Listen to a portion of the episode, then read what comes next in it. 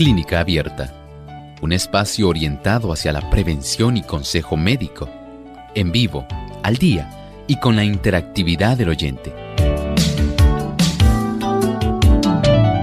Clínica Abierta, poniendo al doctor a su alcance para un diálogo claro y honesto, porque nos importa su bienestar y salud.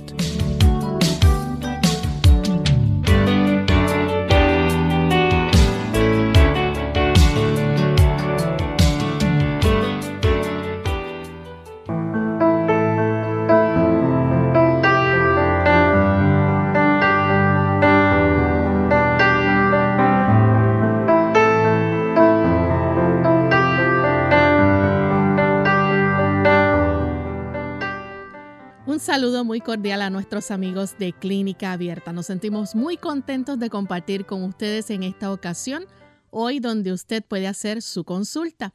Les invitamos a participar llamando a nuestras líneas telefónicas.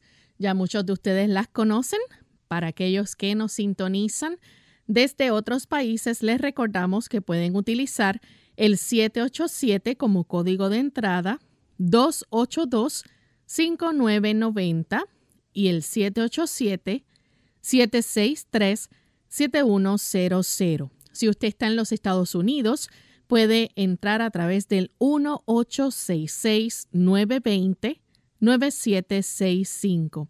Y para aquellas llamadas locales desde aquí, desde Puerto Rico, el 787-303-0101. Les recordamos también que pueden participar escribiendo a través del chat de nuestra página web. Solamente tienen que buscarnos por radiosol.org. En vivo durante la hora de nuestro programa estaremos recibiendo sus consultas y aquellos que nos siguen también a través del Facebook Live, les recordamos también que ahí pueden buscarnos por Radiosol 98.3 FM y escribir también su pregunta durante la hora en vivo de nuestro programa.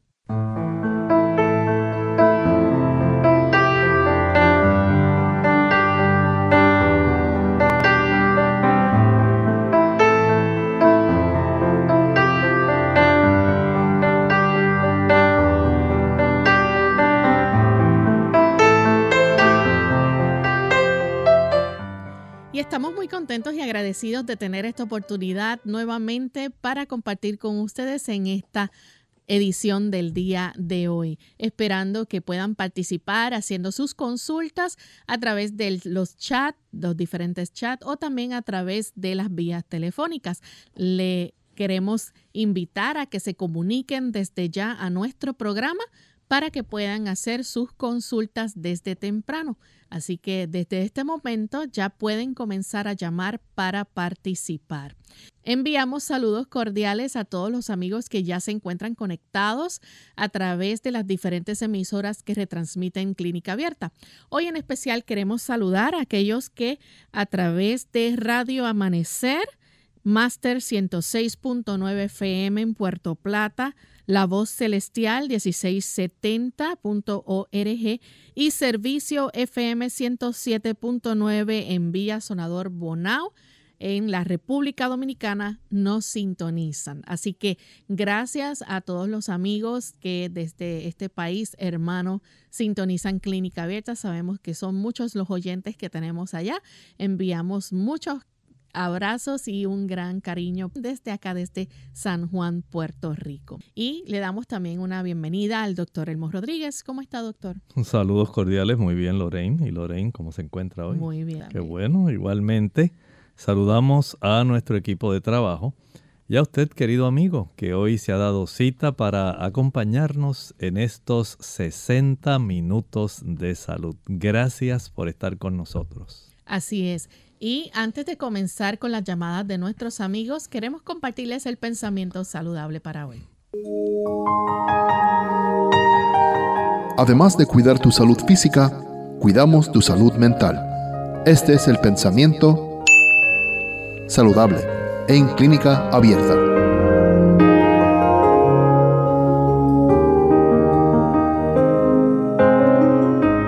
Para tener buena salud, debemos tener buena sangre, pues la sangre es la corriente de la vida. repara los desgastes y nutre el cuerpo. Provista de los elementos convenientes y purificada y vitalizada por el contacto con el aire puro, da vida y vigor a todas las partes del organismo. Cuanto más perfecta sea la circulación, mejor cumplida quedará aquella función. El hecho de que nosotros mantengamos una buena actividad física, una actividad que nos ayude para que nuestra sangre circule, circule de una manera apropiada, llevando una buena concentración de oxígeno y una buena cantidad de nutrimentos a todas las células de nuestro cuerpo. Eso ayudará para que nosotros podamos facilitar el desarrollo de todas las partes, los tejidos, los órganos, cada uno pueda ejercer su función de una manera completa. Hay necesidad en aprender a mantener activa nuestra sangre. Y esto gracias al ejercicio. El hecho de que se practique el movimiento, el que usted cada día pueda destinar un tiempo específico para acelerar esa circulación dándole mayor eficacia a su corazón y facilitando que él mismo, con menos cantidad de esfuerzo, pueda impulsar un buen volumen de sangre que le pueda ayudar a tener todos los requerimientos necesarios para la generación de una buena cantidad de energía. Si no nos ejercitamos, no tendremos el beneficio de lo que se deriva precisamente de hacer ejercicio. Una buena circulación que nutra y saque las sustancias que son de desecho. Esto tiene mucho que ver con nuestra salud. Una sangre que se mueve perezosamente no facilita la salud. Acelere su sangre. Procure que su circulación sea la mejor posible Salga de estar tanto tiempo sentado. Dedíquese a caminar. Ejercítese cada día. Tómelo como parte de una rutina de salud en su vida. Agradecemos al doctor por compartir con nosotros el pensamiento saludable y estamos listos para comenzar a recibir sus llamadas. Ya tenemos en línea telefónica a Marcela. Ella se comunica desde la República Dominicana. Marcela, bienvenida. Buenos días. Yo hablé en estos días para pedir un consejo al doctor. Este, yo cuido una señora que sale con lo, la, los triglicéridos altos. El doctor mandó ante el internista. Fui ante el internista, eh, investigó todos los eh, familiares y ninguna de las familias tiene los lípidos altos, solamente ella, y que ella no come nada de víveres que tengan, que sea con grasa, nada, porque lo único que comía era la batata, ya dejó de comerla. No come pan, no come mantequilla, no come ningún jarabe endulzante, no come azúcar de ninguna especie, solamente lo único que come es fruta y nada más la sandía y la lechosa y manzana. Entonces, a ver, que ella sigue con los los triglicéridos muy altos, a ver qué me aconseja el doctor, pues ya nos halló cómo ayudarla. ¿Cómo no? Muchas gracias. Me contesta por el teléfono que no tengo cómo escucharlo. Me contesta, no me cierren, por favor. Gracias. El hecho de que ella pueda tal vez hacer algunos ajustes que pueden resultarle beneficiosos, como por ejemplo reducir la cantidad de frutas. En el caso de ella, si ella está más bien confinada a la cama o confinada a algún, digamos, sillón por su condición de salud, y no se ejercita lo suficiente, es necesario que pueda hacer ajustes y no comer exceso de frutas. Tampoco le prepare jugos puros porque esto va a concentrar una mayor cantidad de azúcares que el cuerpo va a convertir en triglicéridos para almacenarlos. Igualmente se recomienda evitar los batidos porque concentran más azúcares y van a facilitar que aumenten los triglicéridos. Si va a comer frutas, que lo haga una o dos veces al día, que no esté todo el día comiendo cuando tenga algún poquito de hambre, alguna fruta y pensando que es como un bocadillo, no lo haga. Si le va a dar fruta, trate de que sea en el desayuno y en la cena. Y de esta manera, al restringir la cantidad de glucosa disponible por parte de la fruta en una cantidad que sea adecuada, moderada, evitamos el desarrollo de esta situación con la elevación de los triglicéridos. Continuamos con la siguiente llamada. La hace Esther desde Mayagüez, Puerto Rico. Adelante, Esther, con la pregunta. Buenos días, que Dios los bendiga. Buen día. Mi pregunta es que yo tengo un rash en la axila y estoy usando diferentes medicamentos y nada me viene bien. ¿Qué sería bueno para eso? Bueno, en relación a este tipo de erupción que le ha salido en la axila, haga algunos ajustes. Número uno, verifique si al rasurarse está utilizando un rastrillo, una navaja que pueda estar contaminada. Cuando se vaya a rastrillar en esa zona, rasurar, lo que va a hacer es aplicarse un poco de agua jabonosa, pero también va a tener un envase donde haya agua con jabón, donde usted esa agua pueda hacer agua caliente con jabón, para que usted ahí pueda limpiar la navaja de rasurarse y pueda entonces rasurarse la zona axilar. De no hacer esto, es frecuente que esa navaja pueda facilitar la irritación de esa zona tan delicada. Si aún así el asunto persiste, entonces en lugar de ponerse algún tipo de espuma o jabón, aplique mejor aceite, aceite de oliva, por ejemplo, en la axila seca. Antes de aplicar cualquier otra cosa, un poco de aceite pero tenga el agua caliente jabonosa donde usted pueda sumergir la navaja antes de rasurarse en la zona axilar. Sumerja bien su navaja, eh, imprégnela bien del agua jabonosa caliente y proceda a rasurarse. Cada vez que dé alguna pasada de rasurada, sumerja nuevamente la navaja, limpiela bien, vuelva otra vez y hágalo de esta manera. Va a evitar que haya procesos de tracción a los folículos pilosos y que una navaja que no esté adecuadamente limpia pueda facilitar ese problema. Una vez finalice, puede lavar con agua jabonosa la zona axilar, secar y aplicar un poco de vitamina E. La vitamina E ayuda a reducir el proceso inflamatorio. Si fuera necesario, puede aplicar un poco de pulpa de sábila pura esto reduce muchísimo la inflamación en esa zona. Y de hecho hay en muchas rasuradoras la porción que facilita una mejor lubricación en la afeitada. Generalmente tiene algún poco de pulpa de sábila para facilitar el aspecto de que al humedecerse puede entonces facilitarse una rasurada más suave y que a la misma vez cure cualquier microlesión que desarrolle la navaja. Vamos en este momento a nuestra primera pausa. Cuando regresemos continuaremos contestando más de sus preguntas. Confianza, la clave para una vida más duradera, fortalecida y feliz. ¿Qué tal amigos? Les habla el doctor Elmo Rodríguez Sosa en esta sección de Factores para la Salud. ¿Desea usted ese regalo de la vida eterna y el beneficio de esa salud eterna? Puede usted recibirla ahora mismo.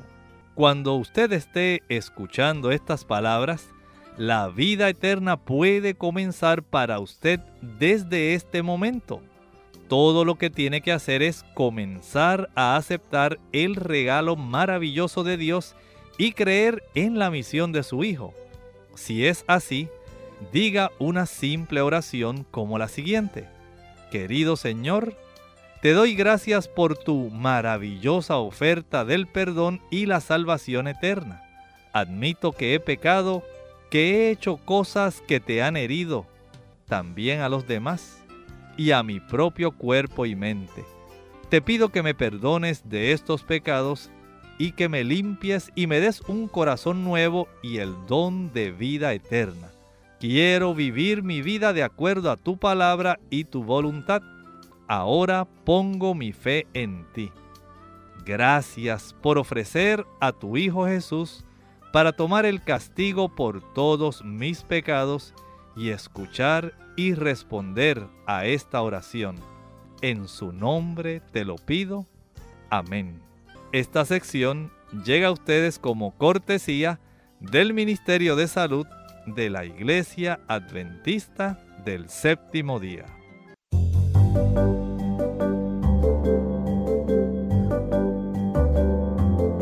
Prevención es salud.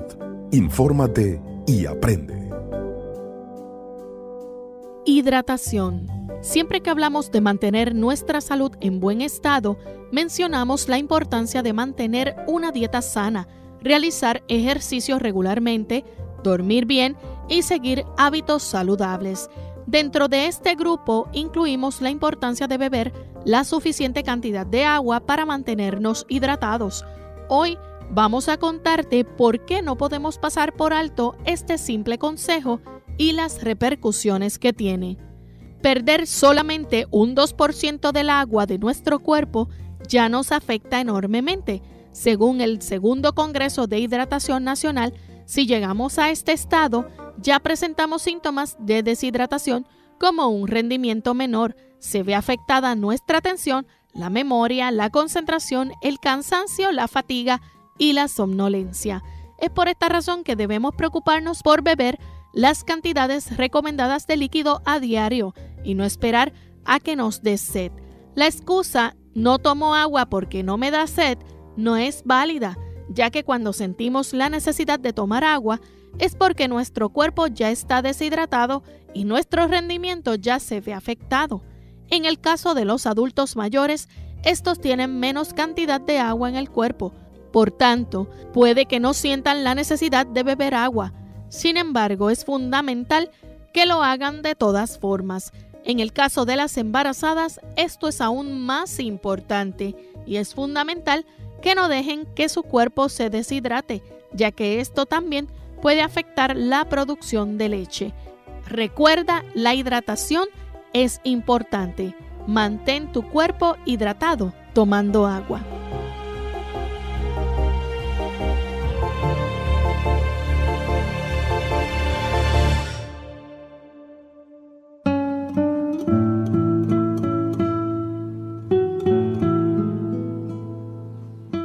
Es mejor consultar las cosas con la almohada a tiempo que perder el sueño por su causa después.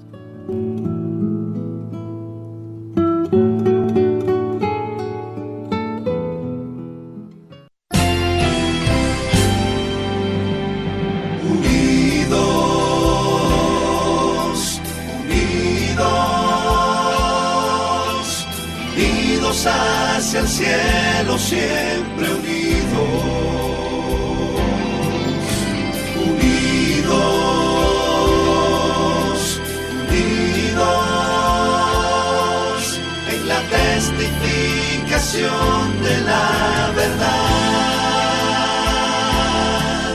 en la testificación de la verdad.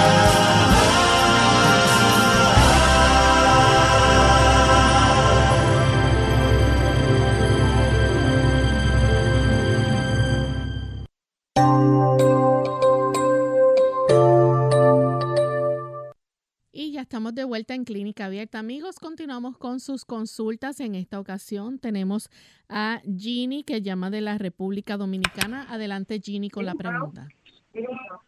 Sí, buenos días. Buen Eh, día. yo tengo una consulta, a ver cómo el doctor me puede ayudar. Yo tuve una cesárea hace un año, un año y más o menos como una semana. Y cuando tuve la cesárea, la herida se me infectó. Eh, se infectó y también tuve un absceso en, un, en uno de mis senos. Cuando se realizó el cultivo, eh, arrojó que tenía una bacteria que se llama Serratia marcescens, algo así, no estoy muy segura. El médico dijo que era una bacteria que vive en la piel y si hay alguna grieta, pues entra por ahí, entonces provoca la infección. Eh, eh, se me trató con antibióticos aquella vez, con dos tipos de antibióticos, tanto la ginecóloga como el cirujano. Eh, me alivié, pero luego de eso me sucede que no puedo rasurarme ni el área de la axila ni el área genital porque se infectan los vellos y se producen abscesos.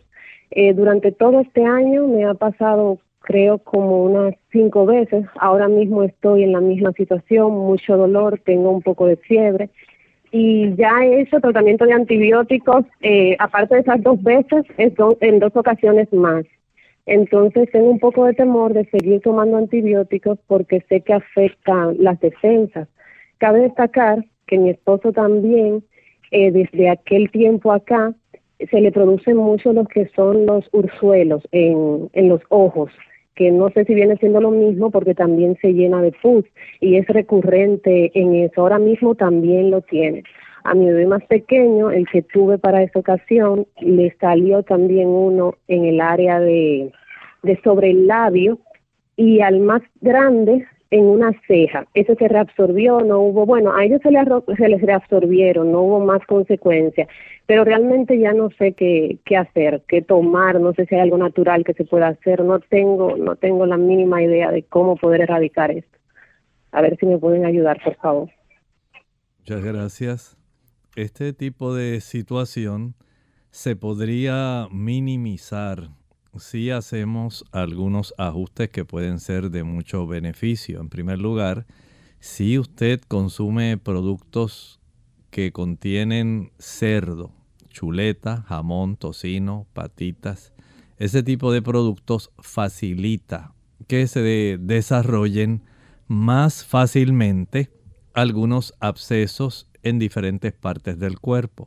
Igualmente, el tratar de mantener el sistema defensivo de nuestro cuerpo en la condición más óptima ayuda para evitar ese problema.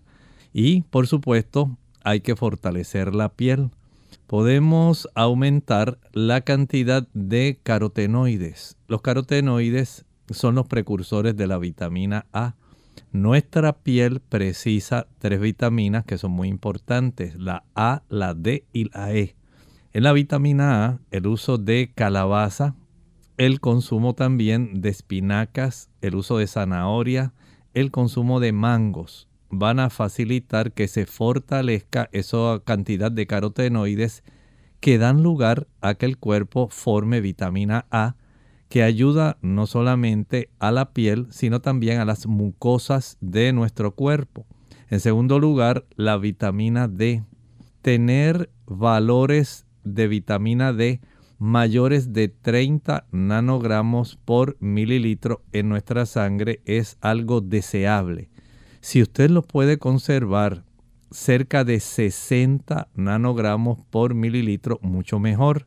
Esto ayuda para que las defensas del organismo puedan estar en su óptima condición. La vitamina E es un potente antioxidante que encontramos, por ejemplo, en el maní, lo encontramos también en el consumo de almendras, en las nueces, en el aguacate. Si usted consume una buena cantidad de esta vitamina E, podemos garantizar que el cuerpo va a tener suficiente fortaleza no solamente en la composición de los tejidos de la piel, sino también en el sistema defensivo nuestro y de esta manera se puede evitar el desarrollo de este cúmulo, ¿verdad? De diferentes infecciones que se han desarrollado en la piel o en sus anejos. De esta manera usted tiene garantía de que puede conservar sin infecciones frecuentes su organismo. Acostúmbrese también a reducir la cantidad de grasas especialmente grasas saturadas. Los productos que la contienen, la leche, la mantequilla, el queso, mientras mayor sea el consumo de esos productos, mayor es la oportunidad en que el cuerpo pueda desarrollar este tipo de situaciones. El, que, el hecho de que haya algunas laceraciones o que uno mismo se auto inocule algunas de estas bacterias eh, por estar, digamos, tallándose la piel, raspándola, friccionándola. Entonces pone a uno en sobreaviso a que uno con más frecuencia pueda lavar esas áreas que son más débiles con un poco de agua y algún jabón que sea desinfectante. Esto va a ayudar para que el cuerpo pueda estar más fuerte relativo a una mayor eliminación de bacterias que pudieran estar normalmente en la superficie de la piel. Bien, continuamos con la siguiente consulta. La hace a través de el Facebook en el chat. Tenemos a Xiomara Cárdenas desde la República Dominicana. Dice que tiene hace unos días un dolor muscular en la espalda baja y está preguntando qué le puede recomendar. Generalmente estos dolores de la espalda baja son por contracturas. Generalmente alguna fuerza impropia tal vez algún movimiento impropio, una postura asumida durante mucho tiempo, pudo haber facilitado el que se desarrollara esa lumbalgia o lumbago. El aplicar durante unos 5 minutos una cantidad, digamos, de calor en forma de una compresa caliente. Puede ser una compresa eléctrica, puede ser también algún tipo de toalla que usted esté utilizando como compresa que haya humedecido en agua caliente y la aplique sobre esa zona, facilita que las fibras del músculo se alarguen. Si esto se, se alterna con la aplicación de una fricción con hielo en la zona donde se aplicó la compresa caliente, se facilita que el hielo reduzca la inflamación y el dolor. Volvemos a la aplicación de la compresa caliente 5 minutos, alternada con fricción fría con hielo por 1 o 2 minutos. Regresamos al agua caliente, al agua fría, al agua caliente, al agua fría. 5 minutos caliente, 1 o 2 minutos el agua fría. Secamos aplicamos algún ungüento de esos que tenga mentol y alcanfor. Y después de friccionar, cubrimos con una toalla gruesa seca. Esto se deja por un lapso de unos 40-45 minutos y se descansa. Continuamos entonces con José de Canóvanas. Adelante, José. Sí, buenos días.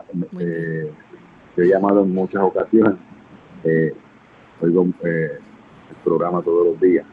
Yo llamé hace como 16 días porque me operaron una hernia inguinal que se me estranguló y fue un proceso bien difícil. Me intervinieron con malla y hubo que hacerle una, operación, duró bastante tiempo. Eh, luego ah, me siguió doliendo demasiado en la casa, tuve que ir como a los seis días de emergencia al hospital porque casi no podía caminar y me hicieron unos estudios y era tenía un hematoma y un edema eh, en el área de la operación. Eh, me dice el cirujano que, que me fuera para medio de alta, me, dijo que eso se va yendo poco a poco. Eh, de no irse poco a poco, pues tendrían que intervenir otra vez, pero no sé si hay algún tipo de tratamiento que me pueda ayudar a, eliminar el, el, hematoma y el edema. escucho por la radio, gracias. Muchas gracias. En los hematomas lo mejor que se puede aplicar es un poco de calor, una compresa caliente. La compresa caliente facilita que los, los pequeños capilares puedan reabsorber el edema que se ha formado y ayudan para que se resuelva el hematoma. Así que la aplicación de calor en esa área puede ser muy útil, pero el dolor, mientras haya el cúmulo de sangre o este edema, esos tejidos van a estar sumamente congestionados. Por eso la aplicación del calor es importante, pero si la alterna con alguna aplicación fría, podemos reducir el dolor. Así que podemos alternar, digamos, por unos 30 o 35 minutos, aplicamos calor facilitando que haya una vasodilatación para poder reabsorber eventualmente tanto el hematoma como el edema.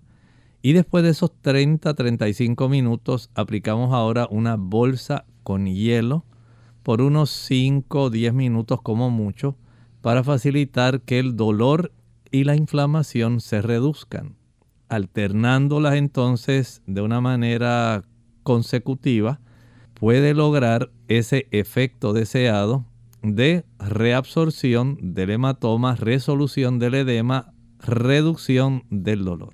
Bien, continuamos entonces con la segunda pausa y cuando regresemos vamos a contestar más de sus consultas.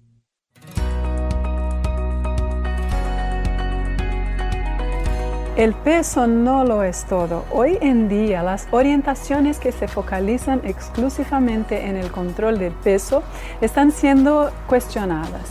Esto es porque con ese enfoque un individuo que consigue mejorar el estilo de vida, incluyendo por ejemplo hábitos alimenticios y hacer ejercicio físico, pero sin tener en cuenta la pérdida de peso, se consideraría no exitoso. Y aquellos que no consigan alcanzar los objetivos de peso se sienten fracasados. Aunque no pierda peso, el cambio del comportamiento alimentario y el ejercicio físico comienza a generar alteraciones en la composición corporal, inclusive en la reducción percentual de grasa. Así que el organismo está reaccionando y los parámetros metabólicos están cambiando antes que podamos detectar los cambios en el peso. Por eso tendremos dificultades de mantener los cambios de comportamiento mientras que bajar de peso sea la prioridad. Por eso recuerde, el peso no lo es todo. Lo más importante es que adquiera hábitos saludables para una vida con salud y bienestar. En Clínica Abierta te queremos saludable. Por eso deseamos que practiques los ocho remedios naturales. Epilepsia en la edad adulta. Hola, soy Gaby Zabalúa Godard en la edición de hoy de Segunda Juventud en la Radio, auspiciada por AARP. A pesar de que la epilepsia normalmente se asocia con los jóvenes y niños, recientes estudios demuestran un sorprendente incremento de esta enfermedad en los adultos mayores. La epilepsia es un desorden neurológico crónico caracterizado por recurrentes convulsiones e infaliblemente afecta a nuestro consciente, movimiento y las sensaciones. Diagnosticar la enfermedad en personas de edad avanzada puede ser complicado, especialmente porque los síntomas de ligeras convulsiones, miradas al vacío o periodos de confusión pueden ser atribuidos a la edad. Por desgracia, la epilepsia es frecuentemente mal diagnosticada y lo que es peor, puede pasar sin tratamiento. El desarrollo de este trastorno es la etapa de la vida, trae sus complicaciones. El miedo a hacerse daño o sufrir una caída en público puede propiciar aislamiento en la persona. Al mismo tiempo, el aislamiento puede desencadenar en sentimientos de depresión. En estos casos es mejor acudir a familiares y amigos e intentar mantenerse activos. Actualmente existen nuevos medicamentos anticonvulsionantes que prometen buenos resultados. La mejor opción es hablar con el médico sobre el tratamiento más conveniente para ti. El patrocinio de AARP hace posible nuestro programa. Para más información, visite www.aarpsegundajuventud.org.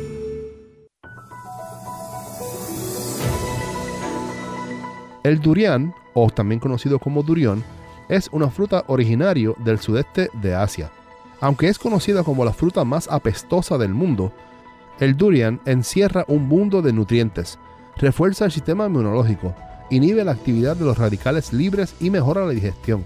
También ayuda a fortalecer los huesos, es beneficioso para las personas con anemia y protege ante enfermedades cardiovasculares. Contiene vitamina C, ácido fólico, tiamina, riboflavina, niacina, vitamina B6 y vitamina A. Clínica Abierta. Ya estamos de vuelta en Clínica Abierta, amigos, y continuamos contestando sus consultas. En esta ocasión tenemos a um, otra llamadita, una última llamada que atender. Adelante, buen día. Muy buenos días. Un saludo para ti, Loren, y para el doctor. Gladys de la República Dominicana, ¿verdad?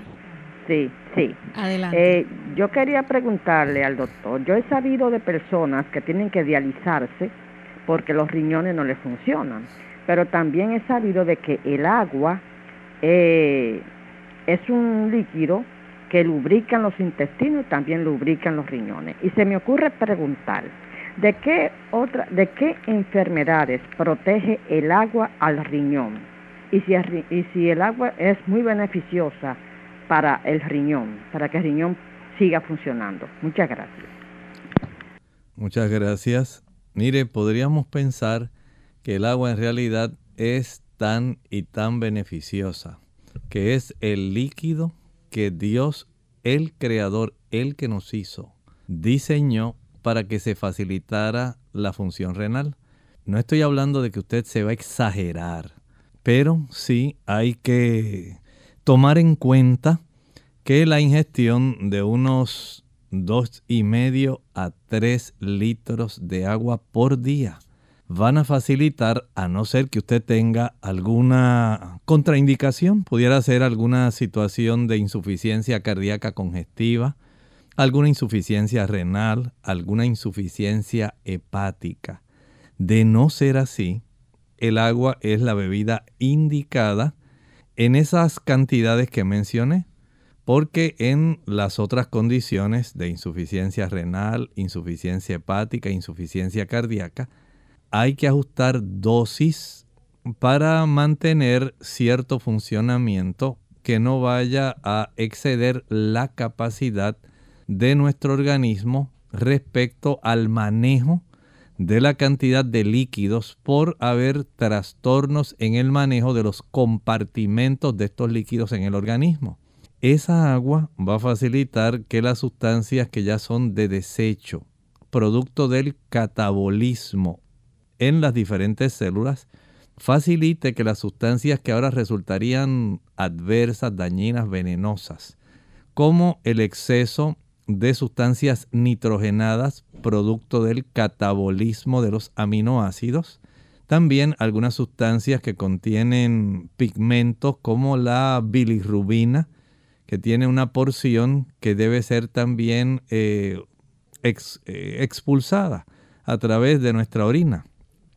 Cierto intercambio entre el sodio y potasio y por supuesto una gran cantidad de metabolitos producto del procesamiento de algunos productos, por ejemplo, pensemos en algunos fármacos. El cuerpo entonces tiene esa necesidad de tener el mejor solvente, el solvente universal, el mejor solvente para nuestro cuerpo porque nuestro organismo es esencialmente un 70% agua. Así que los riñones van a requerir una cantidad adecuada de agua, por supuesto, ajustada al nivel de actividad que realizamos.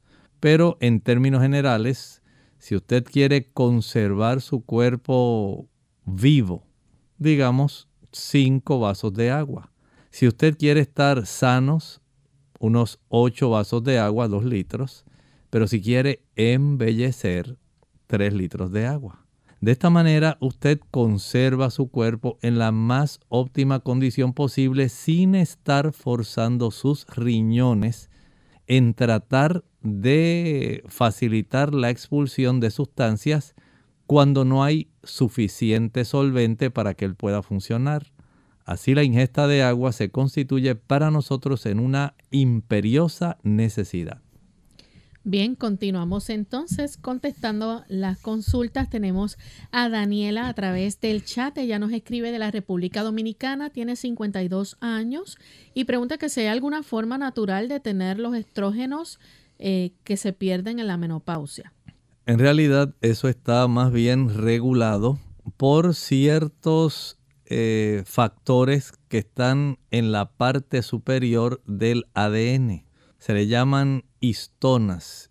Y en esas histonas hay una, un tipo de actividad especial donde se facilitan que se puedan encender o desactivar genes. Esto ha dado lugar a una ciencia que se llama la epigenética. Y estas, eh, digamos, sustancias o más bien moléculas que tienen que ver con procesos de metilación van a facilitar que el cuerpo pueda estar activando y desactivando diversos tipos de ciclos. Uno de ellos tiene que ver con el ciclo de la formación y el uso de los estrógenos. Cómo estos se van a estar produciendo, digamos, en los ovarios, en las damas, mientras existe una influencia que estimule los ovarios a hacerlo. Pero cuando los receptores de las células comienzan a desactivarse y cuando la cantidad de estrógenos empieza a reducir porque ya los ovarios saben que fueron desactivados los genes que codifican para que se pueda formar la cantidad de estrógenos suficientes, dando lugar al proceso o la etapa de la menopausia, entonces ya no hay forma en cierta medida de encender nuevamente eso. Y de ahí entonces se procede al uso de la terapia de reemplazo hormonal. Por supuesto, esta terapia de reemplazo es exógena, es externa a lo que el cuerpo podría funcionar produciendo el mismo. Y de esta manera se trata de mantener esos receptores de las células en términos generales de nuestro organismo recibiendo una cifra de estrógenos que puedan facilitar el mantener de una manera externa el funcionamiento de esas células que van a percibir el estrógeno que ahora se está proveyendo al cuerpo para que se estimulen funciones como por ejemplo dormir mejor la dama en la noche, evitar la caída del cabello, que la piel esté más tersa, menos arrugas, el que haya una mayor cantidad de líbido o deseo sexual, el que haya una mejor lubricación vaginal, el que la dama también pueda tener una, un aspecto emocional donde haya menos depresión, menos ansiedad, menos vaivén emocional. Todo eso ha sido regulado por esos estrógenos que al utilizarse esta terapia de reemplazo hormonal, lamentablemente también va a activar receptores de las mamas, de la región del cuello uterino, facilitando también el desarrollo de cánceres en esas respectivas zonas. Igualmente aumenta la cantidad de colesterol que va a activar la formación de cálculos en la vesícula biliar. Pero si desde el punto de vista natural uno quiere mantener una cierta actividad no igual a la terapia de reemplazo hormonal, pero que no sea adversa, dañina al organismo, se ha encontrado que el uso de las isoflavonas, estamos hablando de flavonoides como la genisteína, el diaceín, el gliciteín, que se encuentran en algunos productos, por ejemplo, en el consumo de la soya, especialmente la leche de soya, la que usted puede preparar fresca en su hogar. Las recetas usted las puede encontrar hasta en la internet y en las redes. Esa leche es concentrada en este tipo de sustancias que son protectoras, no son promotoras de cáncer, son protectoras de cáncer de mama, de cáncer de útero y van a proveerle a la dama cierto tipo de beneficio donde se reducen los trastornos vasomotores por el efecto de la reducción natural del estrógeno en la dama. La mejor forma es utilizar esas isoflavonas. Comercialmente se pueden encontrar las que son derivadas de la soya o del trébol rojo, red clover, y esto ayuda para que la dama pueda tener cierto grado de comodidad sin la adversidad que tiene la terapia de reemplazo hormonal. Continuamos entonces con Evelyn de Hernández. Ella se comunica desde El Salvador y nos escribe preguntando, me gustaría saber qué puedo hacer con unas manchas en el cuerpo llamado vitiligo. Esas manchas en realidad tienen mucho que ver con el sistema nervioso y su conexión con el sistema inmunitario. Mientras más nerviosa es una dama, mientras más tensa, mientras mayor es la cantidad de malos ratos, preocupaciones, ansiedades y estrés, mientras menos descanso tenga la dama, esto facilita que el sistema inmunológico comience un proceso de trastorno que da lugar a que se afecten las células que producen el color natural en usted y en mí. Se le llaman los melanocitos. Los melanocitos producen la melanina, que es el pigmento que nos da el colorcito. Canelita, negro, bronceadito. Tienen que ver con esas células. Pero cuando el sistema inmunológico afecta a esas células, los melanocitos, entonces ya no se produce el pigmento normal, natural, que ya estaba codificado en nuestros genes para que se desarrollara. Y ahora la ausencia de ese pigmento da lugar a que usted se vea con manchas blancas en ausencia del estímulo de estas células que nos brindan el color genéticamente ya eh, codificado. Para que esto se pueda corregir, la persona, la dama en este caso que nos está haciendo la pregunta, debe tratar principalmente de ayudar su sistema nervioso. Ahí se originó el problema y ahí es donde tenemos que comenzar. Debe tratar de eliminar o reducir el estrés, la ansiedad. Debe procurar dormir bastante en la noche. Acostarse temprano, 8 y 30 de la noche, ya estar acostada buscando el sueño no con el móvil, escuchando algo en la internet, no está viendo ningún tipo de plataforma, no está escuchando nada, está buscando el sueño. Y de esta manera practicar al día siguiente ejercicio para que se vaya corrigiendo la actividad del sistema inmunológico. El lograr tener una alimentación que no tenga estimulantes que faciliten el estrés. Por ejemplo, el uso del café estimula el estrés, el chocolate estimula el estrés, el té verde, ese té que se utiliza en Estados Unidos y en el Oriente y en Europa también, va a facilitar que usted desarrolle estrés, ansiedad, depresión, que usted esté tenso o tensa. Y esto se debe evitar. Procure tener este beneficio. Y si usted hace esto, usted notará que con el transcurso del tiempo comienza nuevamente a repigmentarse su piel. Tenemos entonces a Carmen, tiene 43 años, vegetariana, no tiene vesícula. Su problema es que todo tipo de comida le crea demasiado flatulencia, sin importar la hora ni el alimento. Dice que no come entre comida ni toma agua con ellas y después de las 5 no come nada, no bebe jugos y tampoco refrescos y pues espera que usted le pueda ayudar. Claro que sí, el problema de ella es que no tiene vesícula y de esta manera los procesos de fermentación van a facilitar entonces que el cuerpo produzca una mayor cantidad de flatulencias. Número uno, después de cada comida, exprima el jugo de medio limón en unas dos onzas de agua. Estamos hablando de unos 60 mililitros. Lo va a ingerir justamente al finalizar el desayuno, nuevamente al finalizar el almuerzo y nuevamente al finalizar la cena.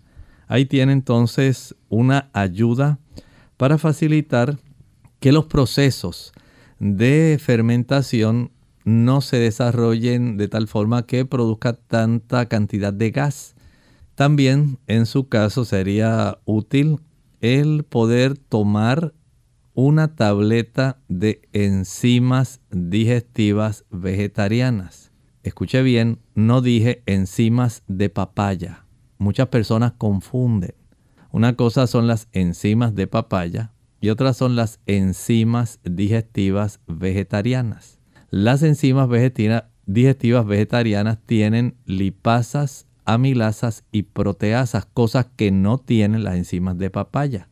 Sí ayudan las enzimas de papaya porque tienen ciertas proteasas, pero no son igual al adquirir un suplemento que tenga lipasa, amilasas y proteasas, que se llaman así, enzimas digestivas vegetarianas. Consumir una o dos de estas tabletas al finalizar cada comida hará que usted tenga una gran diferencia en su capacidad de tener una buena digestión y evitar tanta fermentación. Bien, tenemos entonces a Martín Portalatín. Eh, dice que tiene un dolor en el manguito rotador. Este asunto debe ser ya evaluado, si es posible, por algún terapista físico. Esto va a facilitar si se tiene una imagen de resonancia magnética o de tomografía computarizada saber si hay algún desgarro en ese manguito del rotador, cuánta es la extensión de ese desgarro, o si es solamente inflamación.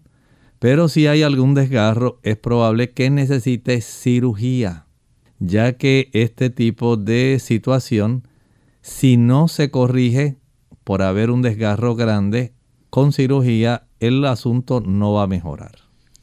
Bien, tenemos entonces a la, familia Alcántara Barreno dice eh, con una pregunta, ¿verdad? Pregunta, ¿qué alimentos se puede conseguir la mejor, o en qué alimentos se puede conseguir la mejor proteína? Lo que pasa es que yo era un poco gorda, pero después de tener mis dos hijos ya no subo de peso y estoy muy delgada. Antes de tener a mis hijos no era delgada. Ella nos escribe desde Guatemala. Bueno, hay una clave sí hay algunos alimentos que le pueden dar buena proteína, pero si usted no se ejercita, no le va a venir de beneficio. Por ejemplo, el consumo de la quinoa tiene una buena cantidad excelente de proteína.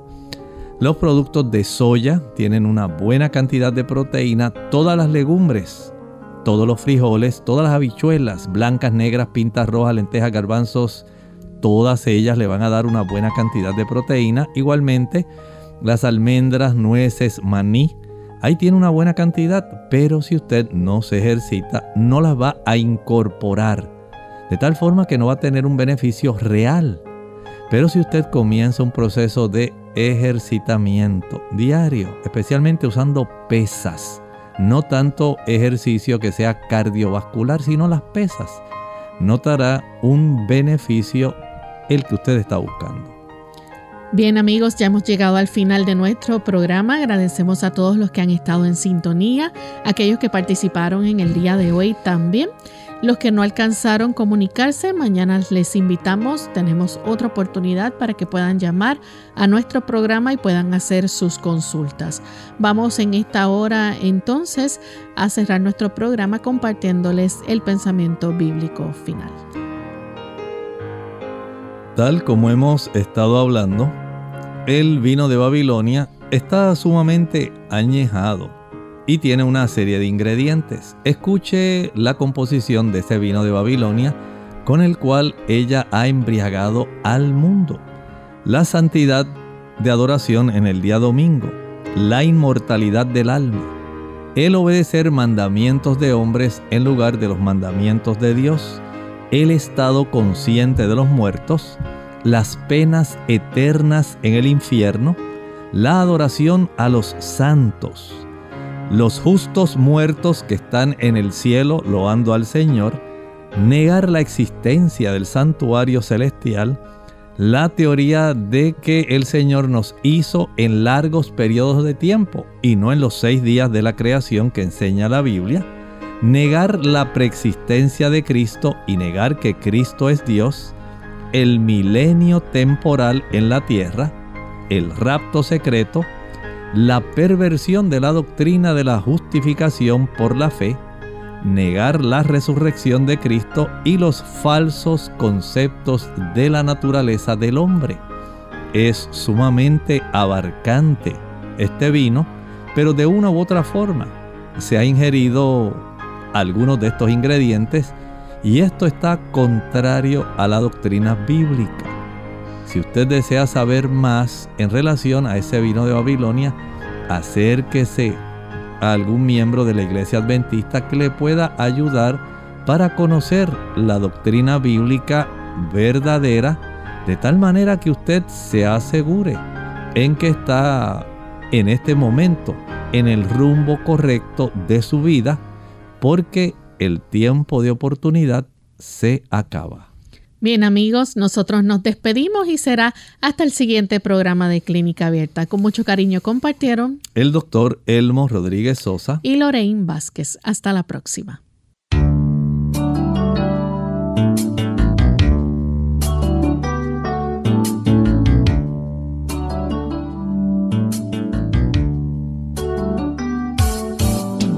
Clínica Abierta.